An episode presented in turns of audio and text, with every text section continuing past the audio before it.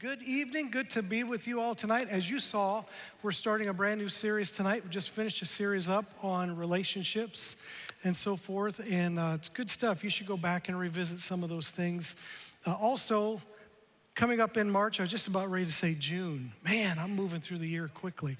Coming up in March, don't forget we got some small groups that are built on the relationship series that we did. Going to be every Sunday night in March, six o'clock, dining room. Pastor John is telling me he's not saying a word. I just get hand signals over there. So if you want to be a part of that, there's going to be some really good stuff. You're going to be able to dive deeper into some things. I know there's one on marriage. Uh, there's going to be one that's going to deal with gender issues, and you know that's a big deal uh, in our culture right now. And so you're going to want to be a part of some of those things. So anyhow, that's coming up in March. All right, so tonight we're going to be jumping into personal spiritual health. So can we pray real quick? Holy Spirit, would you just come in this moment? Without you, I can do nothing. And I just pray that the power of your word would speak to us. Give us spiritual ears to hear what it is that you're saying to us. And then empower us by your Spirit to walk out what it is that you want us to do. In your name, Jesus, we ask it. Amen. All right, so we're going to be talking about wholeness. Uh, later on in the series, we'll talk about physical stuff. We're going to talk about mental health stuff because uh, as of lately, the church is really finally starting to get a little bit better understanding that we need to deal with mental health issues and so forth. Uh, some major pastors have actually had some serious issues that have happened. Some of their kids have struggled, and some of them have actually ended up losing their lives, all because of mental health stuff. And we're going to be addressing some of those issues. Tonight, we're going to be focusing in on our personal spiritual health because it really is an issue. Uh, we easily tune in to like our physical stuff.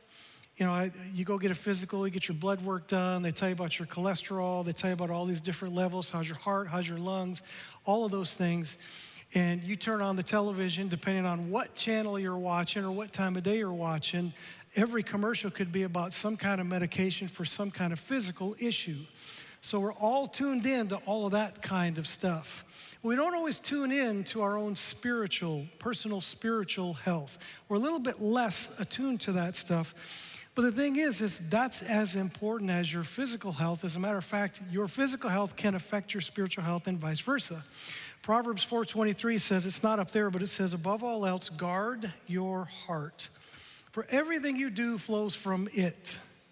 So you might take a statin to guard your cholesterol or whatever, but if you don't guard your heart, everything else you do flows from that, and it's going to affect your life in very negative ways. And we want to be whole, we want to be complete, we don't want to be lacking and immature. And the thing of it is, is we get a lot of people who come to churches, and we have believers in Jesus who come to churches and they stay in churches, but they don't always grow in their faith like they really should grow. They're not always as spiritually mature as they should be or spiritually healthy as they should be. And I want to go to Psalm 1, and we're going to dive into Psalm 1 just a little bit because it gives us some wisdom in terms of our own personal spiritual health. And so if you're in the room and you want to get your iPhone, it used to be the hard copy Bibles. I still like to read a hard copy Bible.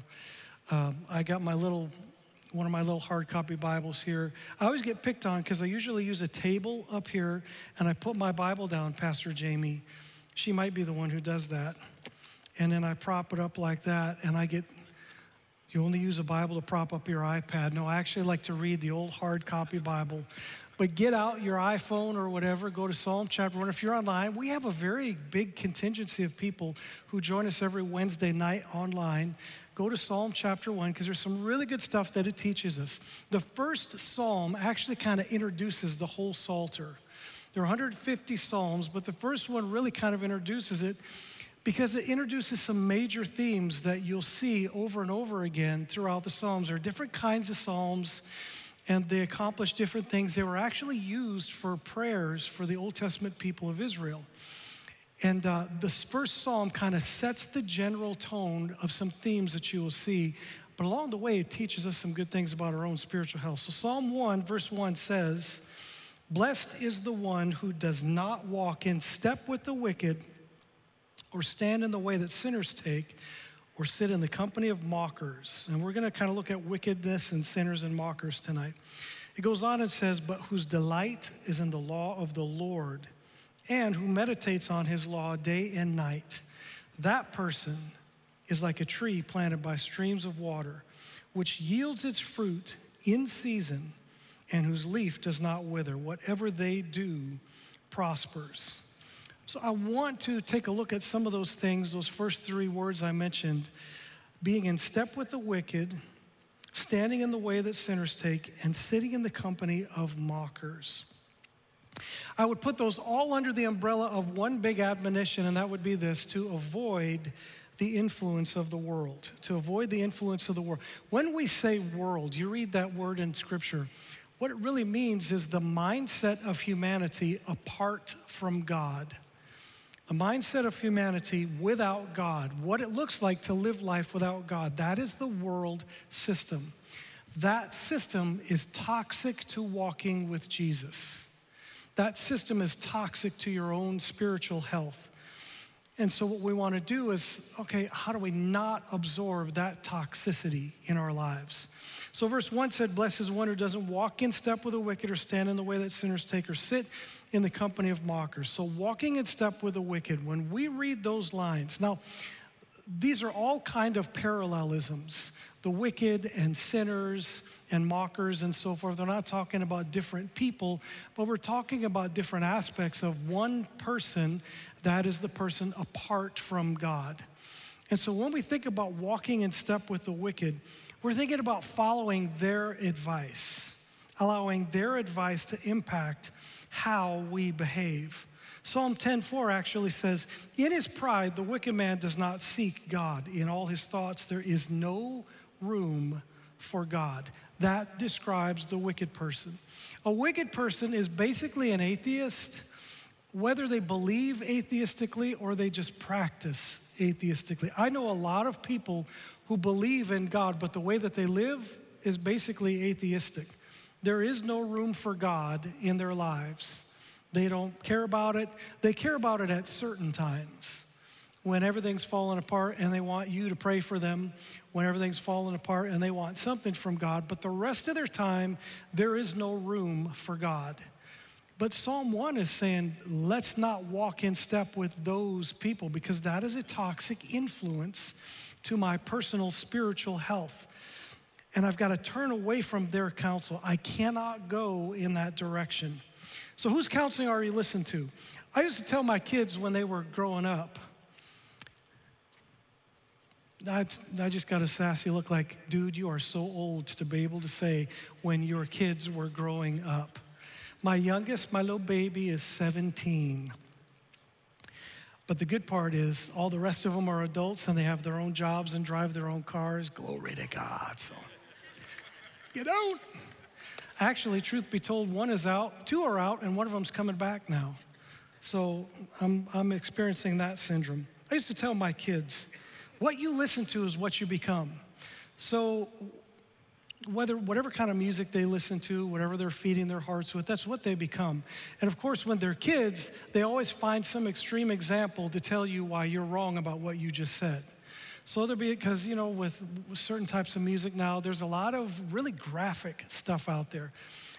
We all, we had sinful stuff in our music always.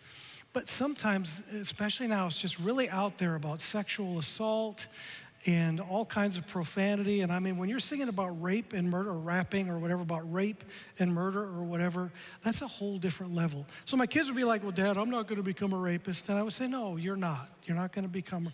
But I guarantee you, you listen to that and you will treat women differently.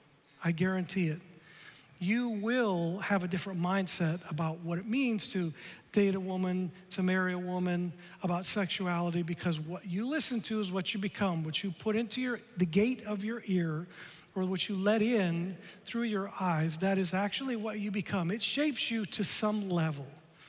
So the question is, what are we letting shape us? I mean, some people read the horoscope. I've never read a horoscope. I always thought they were cheesy and hilarious. But some people do that. I don't think that's much, I don't know if that's much of a thing anymore, but some people get into that kind of stuff. Uh, or some people, they're, whatever, what shapes their thinking is whatever talk show they like to watch. I'm not going to name a talk show because I guarantee you somebody's going to send me an email. I like that show. But is that shaping your thinking? Is that shaping your worldview? Uh, we live very much in a soundbite type of a generation, and I listen to people talk, and I hear what they say about what they believe and what they're going to practice and what they think is true, and I can tell you heard that from a soundbite. You hadn't actually thought it through. You heard so and so say that, and you thought that sounds good, so that's what I'm going to believe. That's what I'm going to say is my worldview. That is not a way to develop a worldview. That is not a way to shape our thinking. So uh, we can listen to all kind of different voices, but they're really injecting toxicity into our souls. Instead, we've got to listen to another voice. There's other things that we have to do because this is not healthy for our souls, this kind of stuff. And I watch social media and and I see people post different things, celebrities and so forth. And then I see other people I know in the church who parrot what, what I saw somebody else quote, what I saw someone else say. That is not how God wants us to shape our thinking. It's toxic to us. And when we go in the direction of worldly wisdom, what we end up doing is forsaking God's wisdom. And when we don't have His wisdom, then we just veer off in the wrong way and it's spiritually toxic to us. And listen, it's not about relating. Here, here's what I mean. When you say, like to your kids, hey, uh, bad company corrupts good morals. You should not be hanging out with so and so. It isn't because you think your kids are better than they are or you're looking down on people. You know as a parent that it's about influence. You don't want your kids to be influenced by certain other kids. And the same is true for us as adults. We think we're shaping our kids, but we have same kind of pressures. We may not have the same kind of kiddos. We're not running around like that. But if you think we don't have people in our lives that are pressuring us, trying to shape us, if you think that we don't have people trying to influence us in a negative way, you're dead wrong. We still have our own peer pressure. We have our own voices that speak to us and try to drag us astray. They're just adult voices. Sometimes we think we've moved past childhood, now I'm good, but we can still have the same kind of influences. Somebody once said that adulthood is just high school continued in a little bit of a different way. We're still trying to fit in with people. We're still trying to do all that stuff. It may not be like when I was in high school, you had to wear, um, you had the Izod shirts. Y'all remember the Izod shirts? Don't say a word, Pastor Eric, because you were born in 1980, whatever. We had the Izod shirts. Remember you had to wear the comb, had comb in your pocket? You all don't remember that. Or a pick. I had, used to have the curly hair deal. That gray hair doesn't work that way, so there's no pick going through this.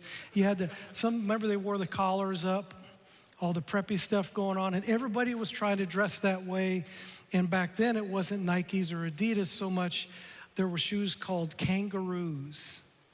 You remember kangaroos, Pastor Jeremiah? Good man. I want you to show up with some. You probably have some. Kangaroos had a little pocket on the side. You'd unzip that pocket because kangaroos have a pouch. Get it? You'd put your little money in that pocket. And so everybody's running around, all pressured, trying to look like everybody else, act like everybody else, sound like everybody else, influenced by everyone else. And the same thing goes on in adulthood, just in a little bit different way. But we cannot stand in that scenario. We cannot walk in step with unbelievers. We cannot give them influence in our lives like that. So there's walking in step with the wicked. Then the second thing is standing in the way of sinners. And that's where we begin to identify with their lifestyle. So there's a shaping of the mind that can take place, there's a shaping of attitudes and views and beliefs. But then there's also behavior that begins to be influenced. And and, and embraced in a negative way. And what we don't want to do is closely associate with people's behavior. I've heard a lot of people throughout the years in the church say, you know, if Jesus were walking the earth, he would be with, and they fill in the blank with whatever group of people they'd like to be with or whatever. That's true. If Jesus were here, he would be hanging out with all kinds of different people because he was always welcoming and he was always trying to influence other people. But what you don't ever read in Scripture is that Jesus began to behave like those people. That Jesus began to adopt what they were doing. He was the one who loved and welcomed in, but he didn't begin to adopt their behavior. He had an ability to have relationship without giving them influence over him. The challenge for us is we can very easily let other people shape the way we think, and we stick with that long enough, and now they've shaped the way that we actually begin to behave.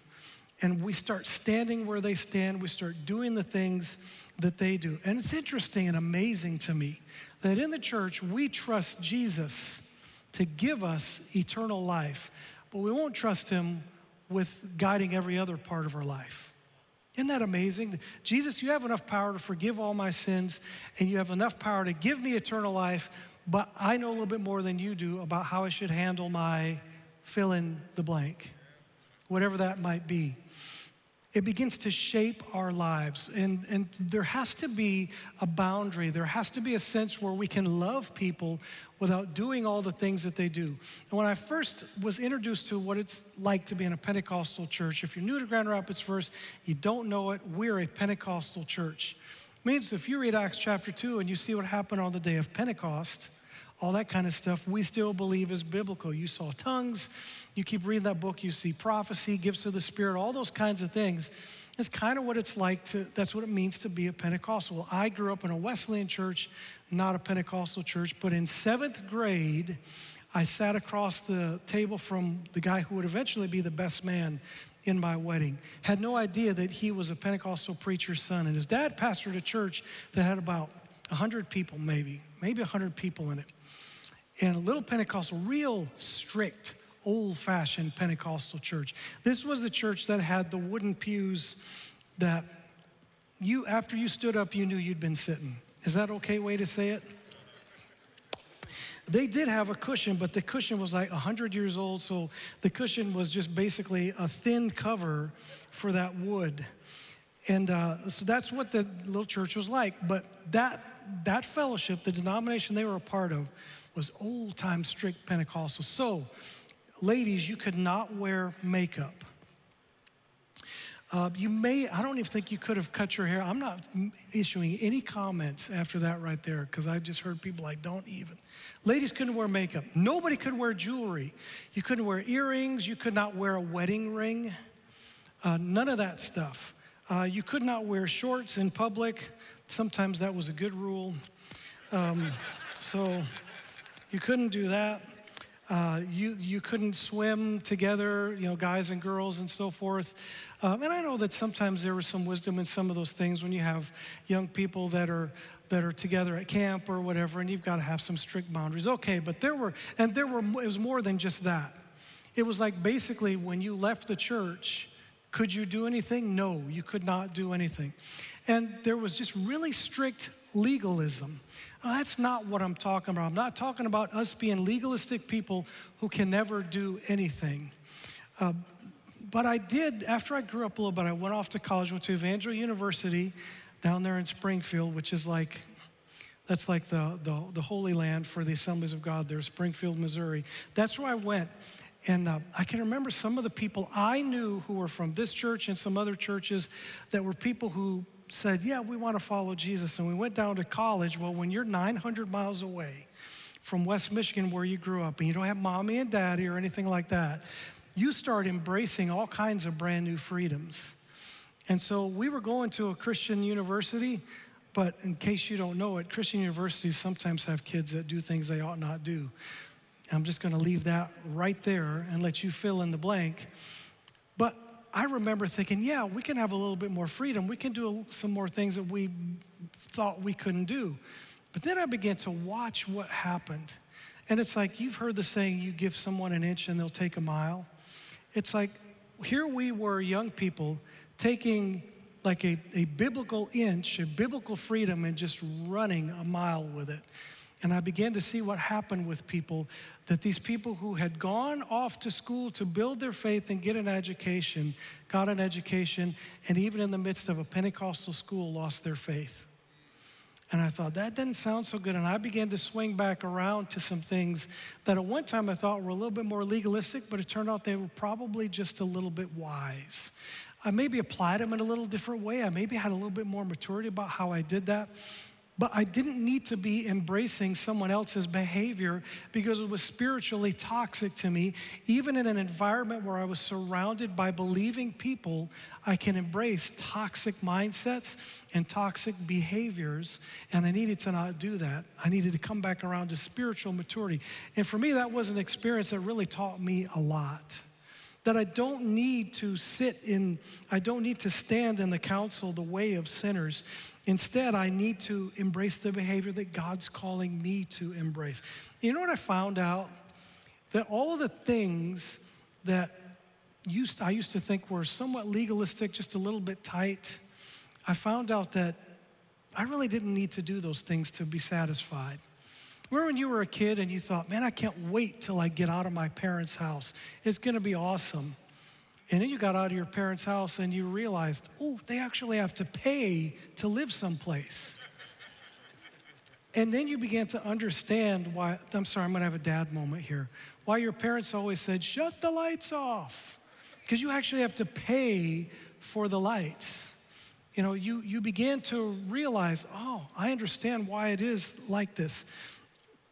And it comes to the way that we behave. I began to understand a little bit more. This is why we behave like we do. And I've never had anyone come. When we were doing the relationship series, Pastor JP said something, he's relating it to sexual addiction and sexual behavior. And he said, No one ever died because they didn't have sex. And I began to relate that to other areas. No one ever died because they didn't get to stay out so late or didn't get to drink or didn't get to whatever. There's no one who's ever come into my office and said, Man, I am so glad that I fell into whatever. No one's ever said that. There's no one that's ever come and said, it's, It was so good that I was so immoral for those, all those years because it helped me in this way. No one ever says that. But yet we go through these times when we embrace behavior because we think we're missing something, we think the church is too strict or whatever, but that's not really the case. God's way is really much better, and when we just follow His instructions, we end up having a healthy, satisfied spiritual life. So we do not want to stand in the way of sinners, and we don't want to walk in step with the wicked. We also don't want to sit, this last one, in the company of mockers. This is an interesting category of people. Because if you read the book of Proverbs, you see the Proverbs will talk about three, basically three different categories of people. There are naive people, and that's like when I was 14 years old. I thought I knew so much, but I didn't because I was naive. I just didn't have the life experience to know. That's naive people. Then there are foolish people. Those are people who have life experience, but they're just going to do what they're going to do. They really don't care. Even when you tell them you reap what you sow, they think, yeah, that's not a problem. I'll just deal with that whenever I get to it. That's the foolish person. And then Proverbs talks about the mocker, or sometimes the translation will call it the scoffer. That's the person who is just continually always mocking. They're arrogant people. They love conflict. They reject wisdom. They do not want to be corrected. Proverbs 15 says that mockers hate to be corrected, so they stay away from wise people. Mockers are the ones that no matter what wisdom you try to give them, they're going to end up mocking it and just making fun of it. And the thing is, is that when we do this, when we connect with wicked people and we start to adopt their ways, we can actually begin to adopt an attitude like this. When we sit in the company of mockers, we mock at everything that is holy and godly. Proverbs 14:9 says, "Fools mock at making amends for sin, but goodwill is found among the upright." So you might say, "Well, why are you emphasizing this? Why are you saying we shouldn't hang out with these kinds of people or give influence?" And the reason is, the reason that I'm emphasizing it is because there are too many who want to follow Jesus, but then they regularly inject themselves with spiritual toxins and they don't even know it. They really do want to honor God. They really do want to follow Jesus. They don't want to mess up. They don't want to fall. But what they don't realize is that they're regularly exposing themselves to something they should not. And the best physical picture I could think of is my father. He went to be with Jesus in 2009. So that's like 12 years ago. And I really wish I could have one more conversation with him, just five or 10 minutes with him. Uh, but he, when he was a little kid back in his day, everybody just smoked. It's just what you did. It wasn't wrong. It wasn't whatever. That's just what you did. So when he was about 12 years old, he started smoking. So my dad was a chain smoker. Now, Ron Smith, one of our elders, worked with my dad. You can attest to that. My dad had a cigarette in his mouth and a pack right here in his t shirt, and one right after the other. And he smoked Kool cigarettes. Those of you that have know anything about cigarettes, those are some powerful cigarettes. One right after the other. For 40 years, my dad smoked. Okay? And he tried at different times to quit. Eventually, he said, Jesus, if you don't help me do this, I cannot do it. And he put down his pack of cigarettes and he never picked them up again after that. But that was after 40 years of him smoking and ingesting all that toxicity. And the thing is, is when he was doing it, it was one cigarette at a time. Oh, it's just one cigarette. Oh, it's just one more pack. But every single cigarette was mounting up. And even though he managed to quit, about 20 years after he quit, all of that stuff caught up with him, and it ended up creating pulmonary issues for him. And it was a difficult passing. He went to be with the Lord. But we do the same thing in terms of our own spiritual life. It's like, I can just hang with this person. I can just do this. I can adopt this way of thinking, whatever it may be. And we think it's just this thing, not realizing that it's accumulating something in our lives. And then we get to the point where we're just spiritually toxic, even though we may be people who want to please Jesus, we want to get it right, but we continually ingest spiritual toxicity because of what we allow to influence us. And that's why this passage is so important because we don't want to ingest toxicity. So, what is the antidote to that? So, if I need to avoid the influence of the system of the world, what is the antidote to that? And the antidote is to abide in God's word. That is the antidote. And to abide in means to live in, to dwell in. You stay in that. You're constantly living in God's word. So, verse 2 of Psalm 1 says, Those who delight, it contrasts those who walk in step with, those who are with the wicked and the mockers and all that. But then it says, But those whose delight is in the law of the Lord are the ones who meditate on his law day and night. You need to get your direction from God, primarily, first and foremost, from His Scripture. But I know that I know that we can feel distance from it because it wasn't written in our time. I mean, you're reading about people who didn't have electricity, they didn't have iPhones and iPads, and their customs were different. The way they looked at the world was different. But there's a reason why God chose to speak through those people in that time, in that scenario. And He spoke His wisdom to us through them. So I want to give you a little bit of an okay, if I'm going to abide in the scriptures, how can I do it? What can you help me read the scriptures a little bit? Yes, I can, but listen, let me give you a couple of admonitions first. One is please remember when I say abide in the scriptures, I don't want you just to think of, okay, the church is telling me I got to read the Bible more. It's true, we do need to stay in the scriptures. But remember, the goal is for you to meet with a person, not just for you to check off some box okay? We have a one year Bible reading plan that's available. It's on our app, it's on our website, and that's great. And if, if that's a discipline you want to do where you read the whole Bible in a year, wonderful. But don't just check the box off, you're meeting with a person. Not just trying to say, well, I filled that thing for my day and now I can go on from there. And I actually tell people it's great if you want to read the Bible in a year, do it. But you know what? I really would rather you read for depth than just for distance. So if the Holy Spirit speaks to you and he says, you know what, you need to spend like the next three or four days in Galatians 5 uh, and consider what it means to live in the sinful flesh or what it means to walk in the fruit of the Spirit. The Holy Spirit does that. I would prefer you stop checking the boxes to get through the year and you slow down and spend time where He wants you to spend time. So read for depth, not just for distance. And you know what? I know there are going to be times when it's going to feel like it's a duty, when it's going to feel like this is just something that I have to do and I'm kind of pushing through it. We all have those feelings. I know that there are sections of scripture that you think are boring. Listen, I'm working on my doctorate in theology, and there are portions of scripture that I say, God, why did you include this in scripture? You know, when you're reading those passages and it's like, this group was going from one place to another place, and the household of so and so brought 14 spoons and 27 forks and eight knives. And if you don't know, there are passages of scripture that actually say things like that. And if it was like two or three people, it'd be great. But it's this list, and you're like, Dear God, what does this have to do with me? You know, and you are not alone. It's okay to think those things. Or you get to the begats. So and so begat so and so. And you can't pronounce a single name in the list. And it's just a, a bunch of names that only a mother could love, you know. We all have those moments. That's okay. That's fine. And I know that people sometimes think, but I don't understand everything I'm reading. I would say to you, God is infinite. And if you could understand everything in the scriptures that He gave you, probably not much of a God. But God is infinite. You will never mine all of Scripture your entire life on this earth.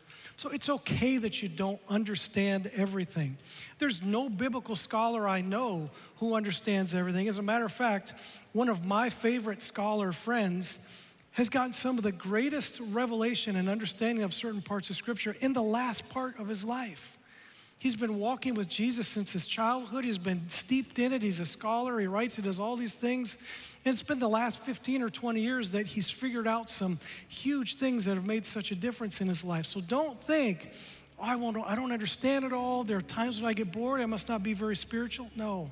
Just remember, your goal is to meet with a person and you can come back to those other parts and understand, grow, and all of that stuff. But every day for you to come and to meet with a person. Let me give you a pattern for just reading scripture a little bit. I was first introduced to this by a charismatic Episcopalian priest.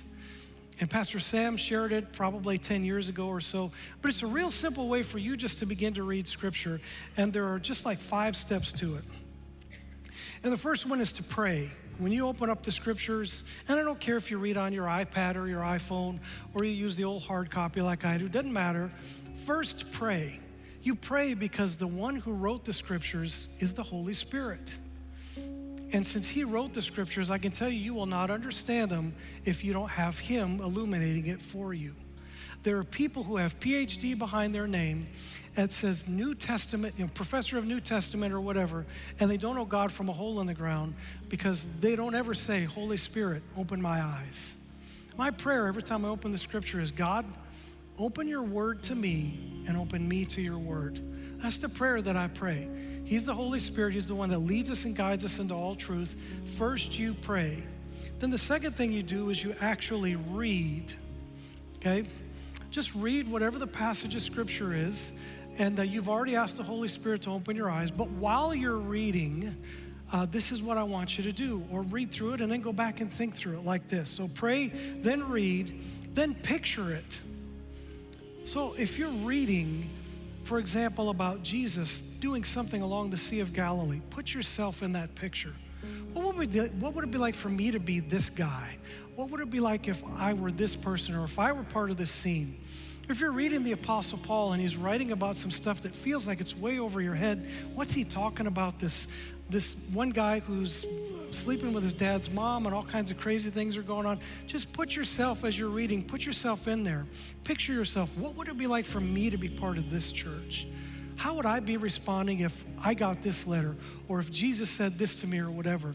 Picture yourself in the scene. Uh, or picture the scene and put yourself in it. That's project. And then when you get to the end of it, you resolve things. What is God telling me? What is He telling me to stop? What is He telling me to start? What is He telling me to do? And then just begin to say, okay, Jesus, and you know it could be one thing, and it could be something you've heard before too, doesn't matter. You just take those, oh, look at, they put them all up there. That's wonderful. You pray, then you read, then you picture the scene, then you project yourself into the scene, and then you say, okay, I'm going to resolve. What do I do with this now? And I'll be, I'll tell you, in my life, when I read scripture, I usually come away maybe with one thing. I might read three chapters in a day, but one thing that stands out to me, and sometimes it's the simplest thing ever. But the point is, I'm trying to meet with a person and allow him to speak to me through his word. And I'm not just reading for information, I want to read for application. It's got to make a difference in the way that I live my life. Those five simple things are so helpful for reading scripture. You're still not going to understand it all in one reading. There's still going to be things that you're going to be like, but I don't get that okay, you can always Google and look up different things.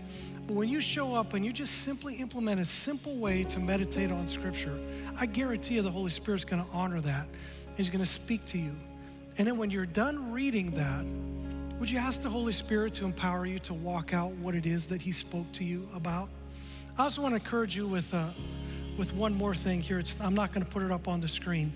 Pastor Sam did a series at the beginning of 2020 called Back to the Basics. And if you go to Back to the Basics, part seven, he actually, it's called 20 in 20. That's the name of the message. He gives you a way to have a devotional time with God that just takes 20 minutes every day. Back to the Basics, Part 7. I'm not going to rehash it for you. It's out on our YouTube channel. I'm sure you can get it on our archives on our website. But I really encourage you to go check that out because sometimes we make meeting with God some big, huge, difficult thing. We think we got to have a burning bush moment every time we come with, together with God. You're going to have those moments, but most of the time, our times with God are going to be really normal, really simple, and it's in the simple places of interacting with Him that we actually get life change. And you begin to abide in His Word to keep yourself spiritually healthy.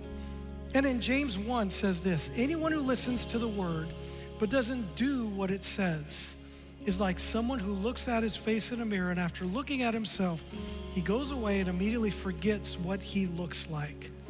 It's like the man who looks in the mirror and realizes, I really need to shave. I really need to brush my teeth. I really need to do whatever. But then he just goes away and doesn't do it at all. When we don't apply what it is that we've heard from God, we are just like that. Felt great in the moment. What a great revelation. But it's not making any difference in our lives because we're not applying it. We're not actually doing it. And you know what? Obeying Jesus is going to cost us something. Are we going to have to adjust some things in life? Yes, we are.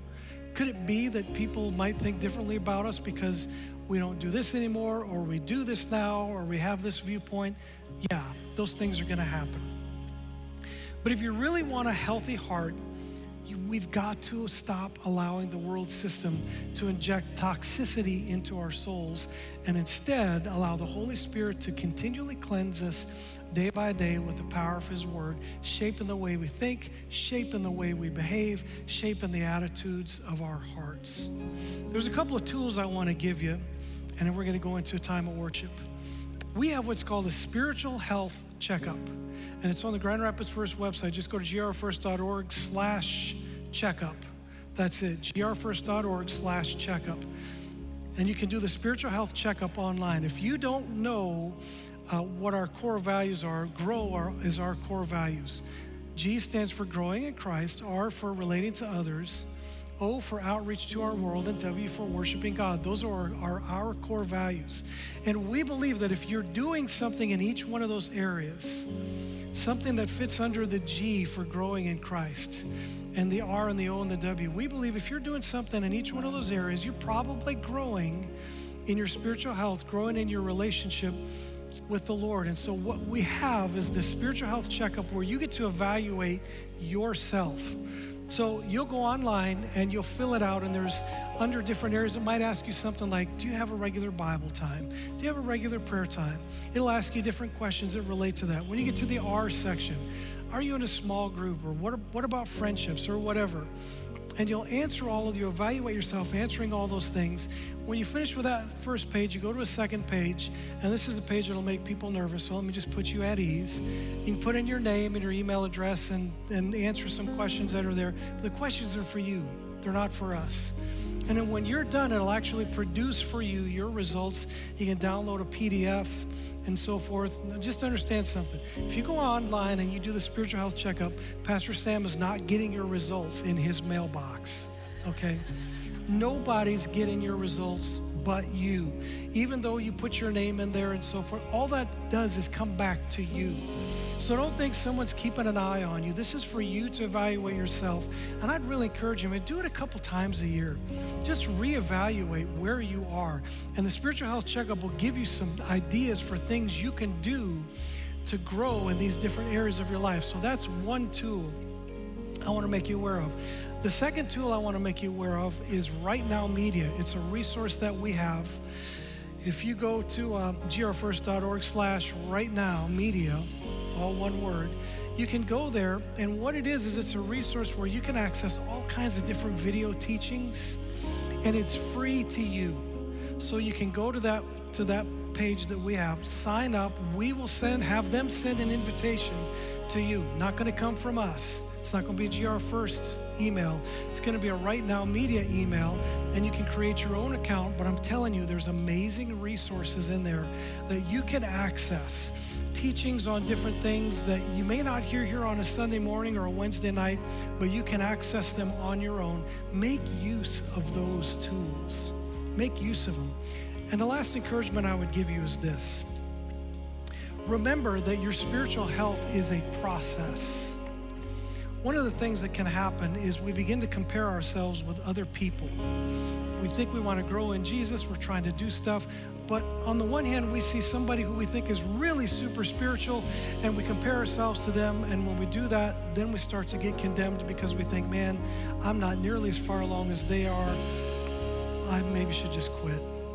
The other comparison that we can make is when we're further along than someone else, we can think, boy, I am about as spiritual as a person can be and then we have spiritual pride. Would you just remember that the scripture talks about at the end of Psalm chapter 1 how the person who abides in God's word is like a tree that is planted by streams of water, that is constantly being nourished, it's yielding its fruit in its season, its leaves don't wither, and in whatever they do, those people prosper.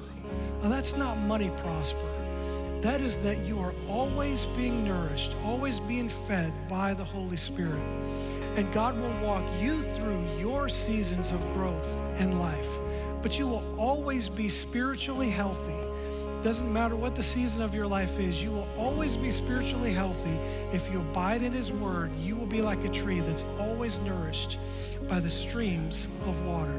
But if you embrace the other stuff in Psalm chapter 1, you'll be spiritually toxic and you'll always be frustrated.